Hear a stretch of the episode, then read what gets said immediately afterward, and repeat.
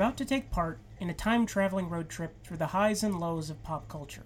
A road trip with a clear destination and many stops along the way. This is but one act of one chapter of the serialized journey. So if any of you feel that you do not care to subject your nerves to such a strain, now is your chance to, uh, well, we've warned you.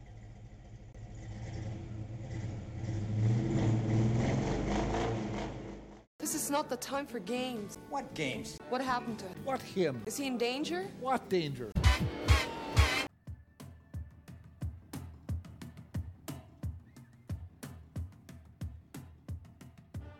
When we last left off, we continued our deep dive into MST3K's ninth season by taking flight with the most ill suited Italian knockoff superhero, saluting Donald Pleasence's uncanny ability to never turn down a paycheck, and honoring the greatest live action interpretation of Superman. This week, we'll have our first run in with Joe Estevez, break down some rather inconsistent changes to the tradition of lycanthropy on film, and have a sing along melody to fake Native American drum circles. As always, I am Ryan Rodriguez, and you are stuck with the Coolness Chronicles Season 1 The History and Legacy of Mystery Science Theater 3000, and this is Chapter 12 Well Oiled Machine.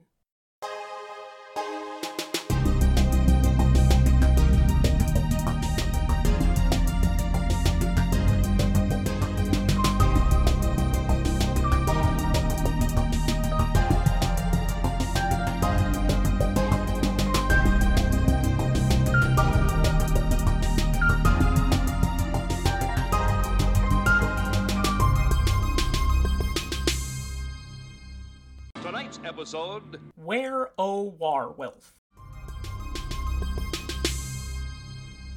Last week's monumental Puma Man episode was merely the start of a powerful one two punch. Today, punch number two, a horror movie that marked the narrowest turnaround between release date and riff and is apparently, according to the MST3K wiki, one of, not the, just one of, iCarly actress Jennette McCurdy's favorite episodes, whoever that is, Experiment 904 from 1996, Warwolf.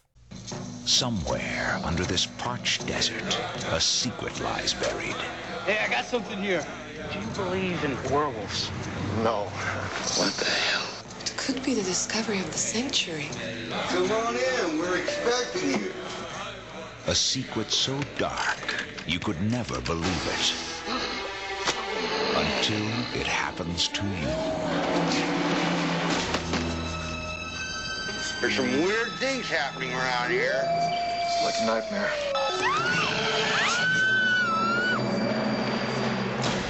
It was a nightmare. Ellie, I'm scared. I want to know what happened to me. When the rising moon fans the flames of desire, the beast emerges. And no one is safe.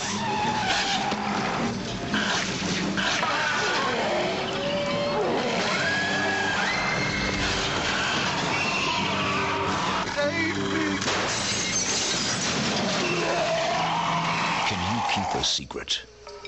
Werewolf. From Aphex Entertainment. Rated R.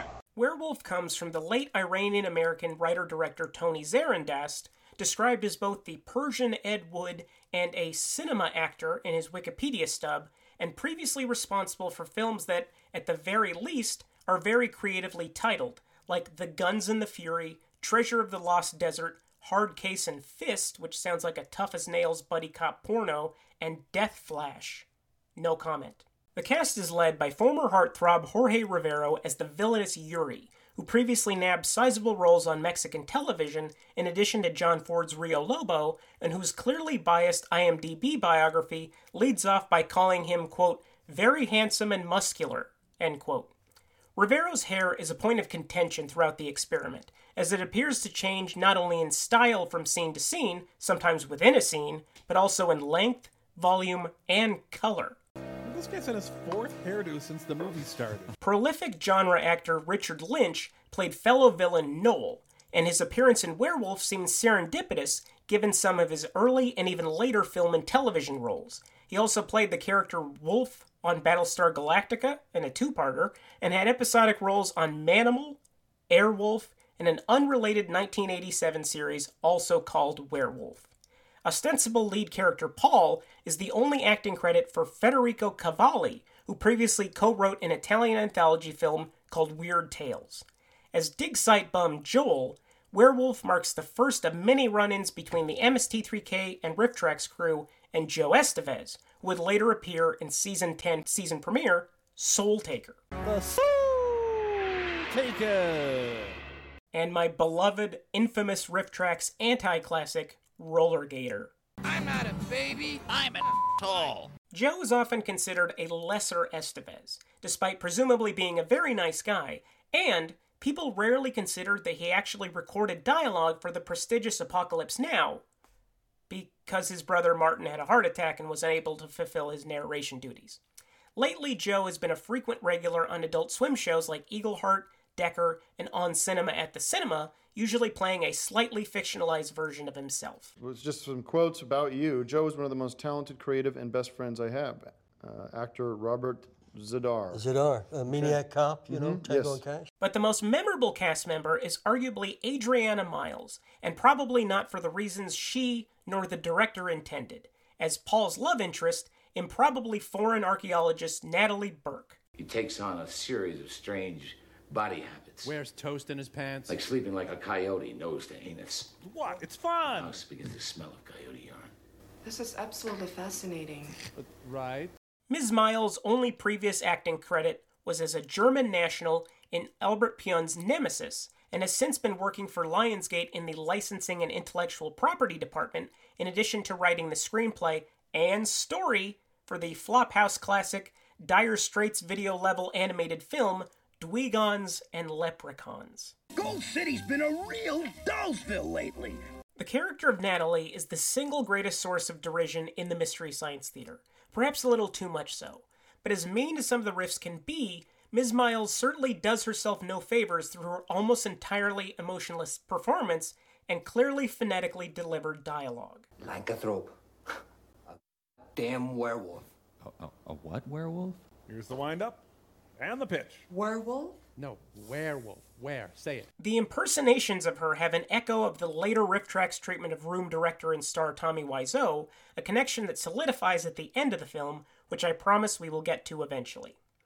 The movie purportedly takes place in Flagstaff, Arizona, despite boasting a cast that mostly consists of Eastern Europeans and was primarily shot in Glendale, California. The plot involves a collection of archaeologists who unearth a werewolf skeleton at a desert dig site that, according to Native American folklore, is a Yanaglachi, a skinwalker, as it were.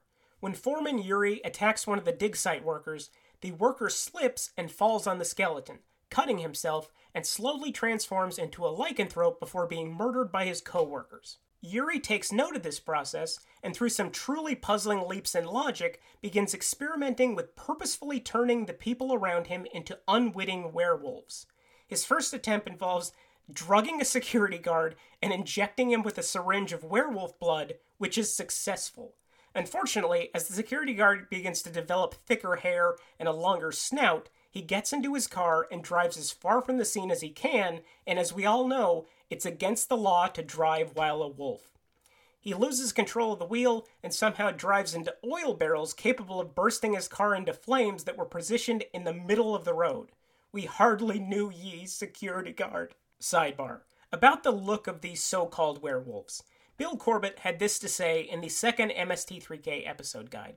Quote, the many werewolf looks this movie presents. Sometimes simply a wolf, other times kind of a man bear, other times sort of a fruit bat puppet, and still at other times just a guy with the mumps overdue for a shave. End quote. I would also add Spirit Halloween Store mask. End sidebar. Meanwhile, a writer named Paul arrives in town for reasons that I don't believe are ever fully elaborated upon and rooms with a grizzled, cigar chomping survivalist who never goes anywhere without a rifle and seems to delight in sharing bizarre homophobic trivia.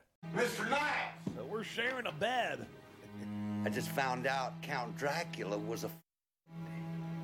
Oh. Is that so? You, you don't have to believe me, but that's the facts. You oh, know, suddenly I miss my dad. Paul quickly falls in love with another member of the archaeology team, Natalie, whom Yuri also has unrequited romantic feelings for. Natalie facially resembles Gillian Anderson, but her capacity for stilted, grammatically questionable dialogue is much greater. Come on, come on, spit it out. They said they saw him turn into a beast. Turn into beats? That's horrible. When he attacked them, they had to shoot him. That's why he's in the hospital. Flagstaff, industry, family, foreign people talking in attics. Oh, I'm so sorry I got you into this mess. I'm very concerned about your well-being. His wallaby? I'm glad to hear that. My wallaby means a lot to me. Look, Noel, I'm not superstitious. I'm stupid. During a particularly heated discussion near the werewolf remains on a community college campus, Paul says the wrong thing, and Yuri lashes out by stabbing him in the back with the fangs of the skull, presumably having planned to find some way to forcefully wolf him out anyway. Yuri, Paul's been cleared by Noel. He's here to help us get more research funding. Relax, there's no call for unpleasantness here. Where'd you get this clown? Hey, look, I really don't need this. I didn't come down here to be insulted by a psychopath. You calling me a psychopath? I'll kill your whole family if you call me that again. Action, Paul. Paul retreats to his rented room and begins transforming into a skinwalker, intercut with shots of the werewolf skull, a process that necessitates dry humping his bed and making constipated yowls, a scene that I acknowledge plays better with video.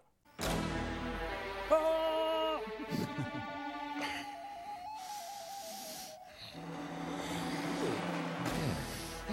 stop it. Stop it immediately. Hey! It's the Red Shoe Diaries all of a sudden. Whoa, Ratwood ran raster. Oh, if I could just fart. Oh. Hmm. You know, the antidote to being a werewolf just might be Imodium AD. I don't want to be near them. Oh. To throw up. Yuck.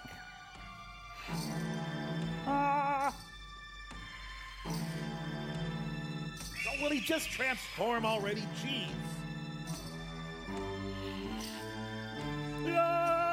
When Natalie goes to check on her man's wallaby, I mean well being, it's heavily implied that they do the nasty, which becomes important later. At a pool hall, as Paul is in the throes of lycanthropy, Natalie overhears Yuri on the phone discussing potentially trapping and imprisoning Paul in conjunction with his boss.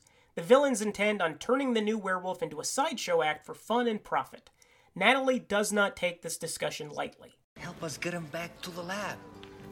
Put him in a cage, hold a press conference, and let the world see what we've achieved. Now hold on. There's more. Noel and some of the guards are on the way to grab Paul and take him to the lab. I resent violence. I don't want anything to happen to him. He's all we've got. And I'm sure you don't want anything to happen to him either. So it all comes to this? The thing that it comes to? You and Noel is in it for fame and fortune? Yes, we is. But over my dead body. you hear me? I won't stand for it. You as a jerk. Outside of the pool hall, Paul has become a full blown werewolf and runs around slaughtering random people and tertiary characters with Yuri in hot pursuit. But where Paul gets the upper hand and slays his oppressor and heads back for his rented room where the grizzled survivalist is waiting. The tables are quickly turned, and the exceedingly bizarre character that seemed to have no reason for existence other than being menacing finally demonstrates some vulnerability in my favorite performance of the entire experiment. Going on. Oh my God. This is so Help great. me. Holy Jesus, Godfather. Werewolf. No, I'm a squirrel monkey. Of course I'm a werewolf. Leland Sklar, survivalist. Uh, this is God. I've reviewed it with the committee, and no, we won't save you. The survivalist life is preserved through pure chance, and Natalie arrives to confront her werepaul, her dialogue fully solidifying the connection to Tommy Wiseau. Miss Natalie, I don't think you should go up there. Something horrible has happened. I passed my tapeworm. I was just praying for the police. I think we should call the cops. No, Sam. Don't call the police. I'll take care of him. Don't worry about it. Danny, don't worry about it. She and Paul embrace, and it's revealed in the ultimate twist ending that the two lovers now share something in common biologically. They're both werewolves. Apparently, lycanthropy can be transmitted through the exchange of bodily fluids. Paul, you was a werewolf. As the two look into the camera sporting makeup rejected by Andrew Lloyd Webber, we end on a freeze frame, with the director taking a possessory credit for the whole enterprise M. Night Shyamalan style. Of all the times to declare yourself an auteur, this is not the right one.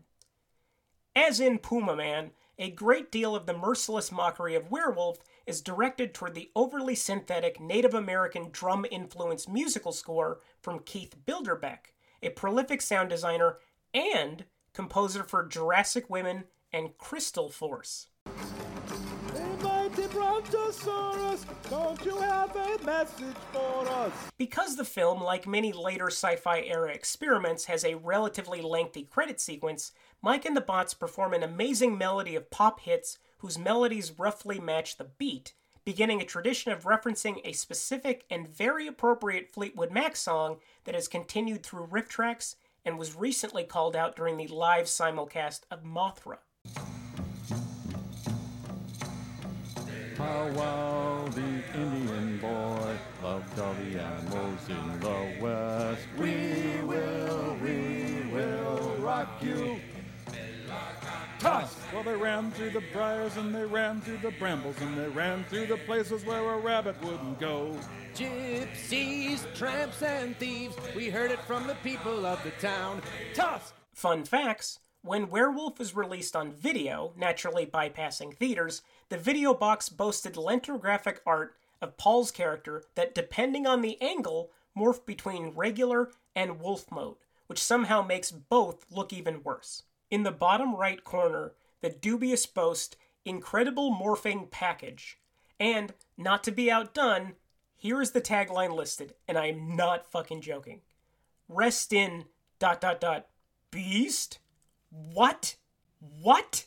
The werewolf episode outdoes Puma Man. even if the experiment is not as wonderful, but it's close. It hits so many bases, with musical numbers and particularly elaborate costumes, including one that I attempted to cosplay as sometime, which we'll get to soon.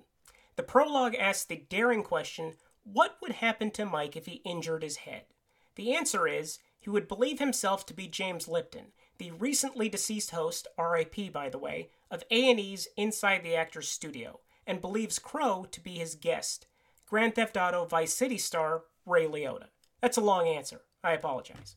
Unlawful entry, of course, a brilliant turn, a breakout role for you. You used to trade soup recipes with Kurt Russell on the set. Talk about that. No, Mike, you're not well. Whoopi Goldberg told me you smell like apples. True? What? That does it, Mike. I'm getting the clown hammer. Are you really a good fella? Uh huh. Give us the inside story on Tom Hulce's dog. Uh huh.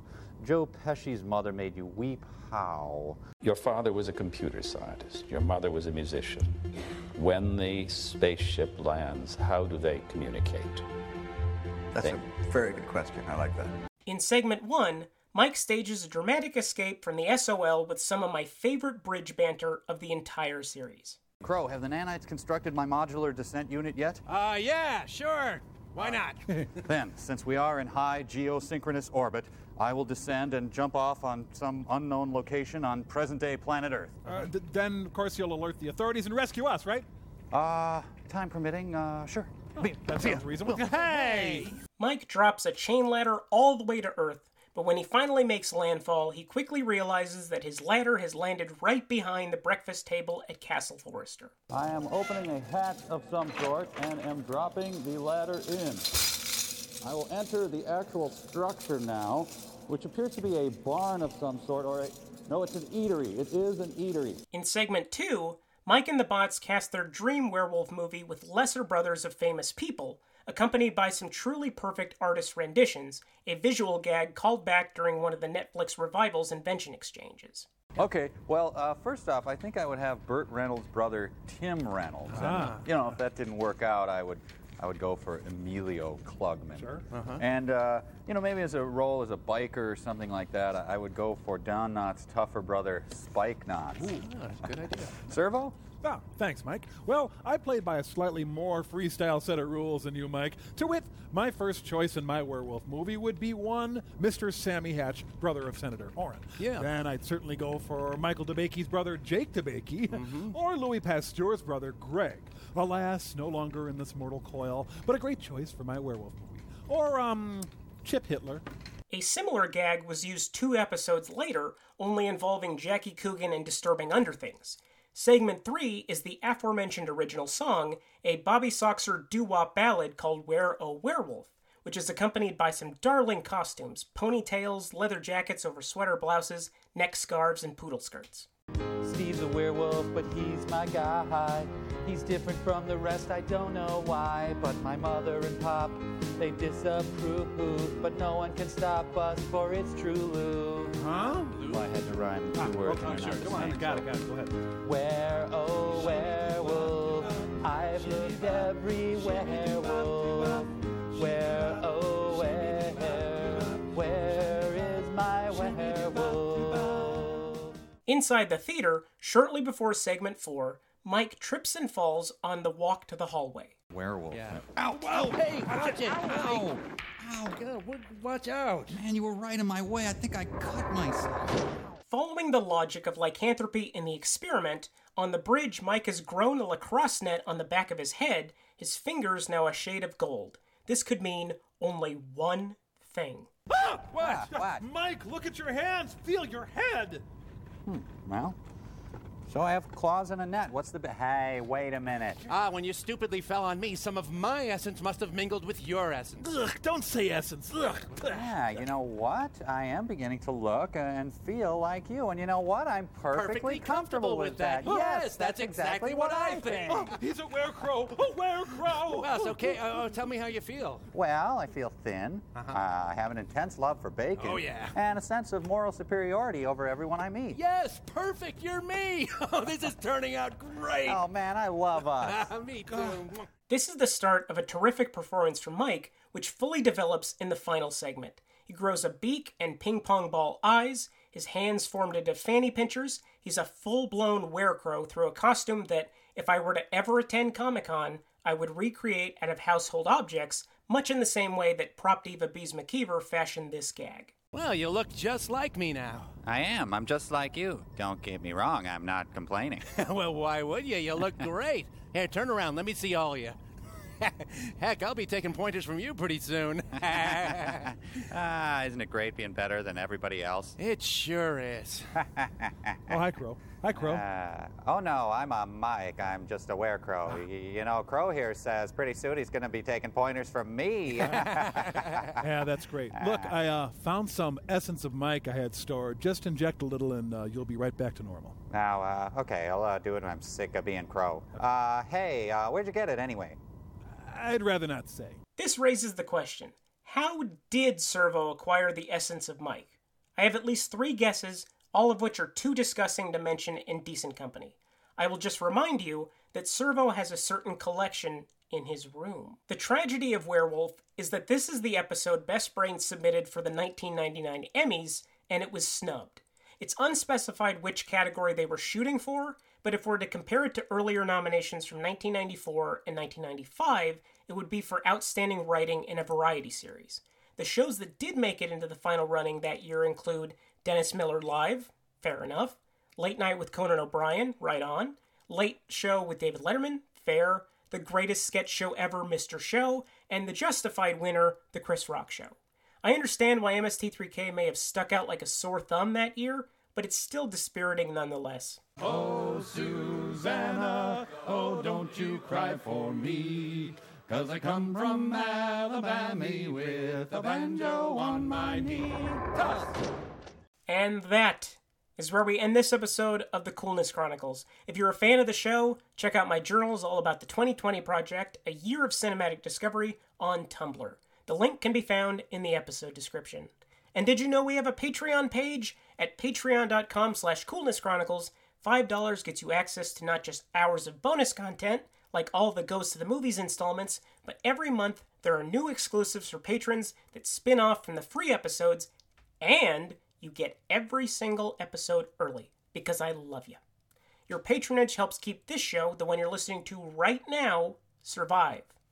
Next week, we'll continue this chapter all about MST3K's ninth season with British rock from an era before drugs made things really interesting, a gaggle of children under the influence of a giant pulsating brain, and a lengthy visit with everyone's favorite creepy and kooky suburban family. Pugsley, sit in the chair. Why? So we can play a game. What game? It's called Is There a God? All that and much, much more as we continue to chart the history and legacy of Mystery Science Theater 3000. Thank you to everyone involved in making MST3K for everything they've contributed to my life and to culture as a whole. Double thanks for writing the episode guide that I will quote frequently in this season of the podcast. I also want to thank Shout Factory for their excellent supplemental material that was invaluable to my research for this and every episode to follow on this subject. If you want to support this artist who made this wonderful show, many episodes are available on VOD at rifftrax.com. And thank you for listening.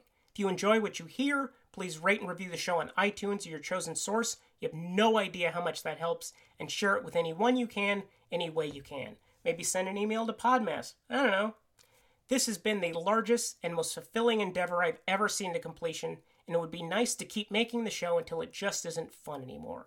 Have any questions or comments, or is there anything I missed on this particular chapter? Contact me on Twitter at CoolnessPodRyan or on our Facebook page, and keep on the lookout for updates.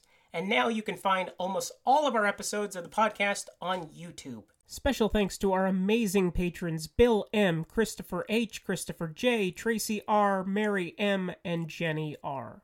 Until next time, do what you love, don't be a dick, and, as always, You can't ask God to kill someone. Yeah, you do your own dirty work.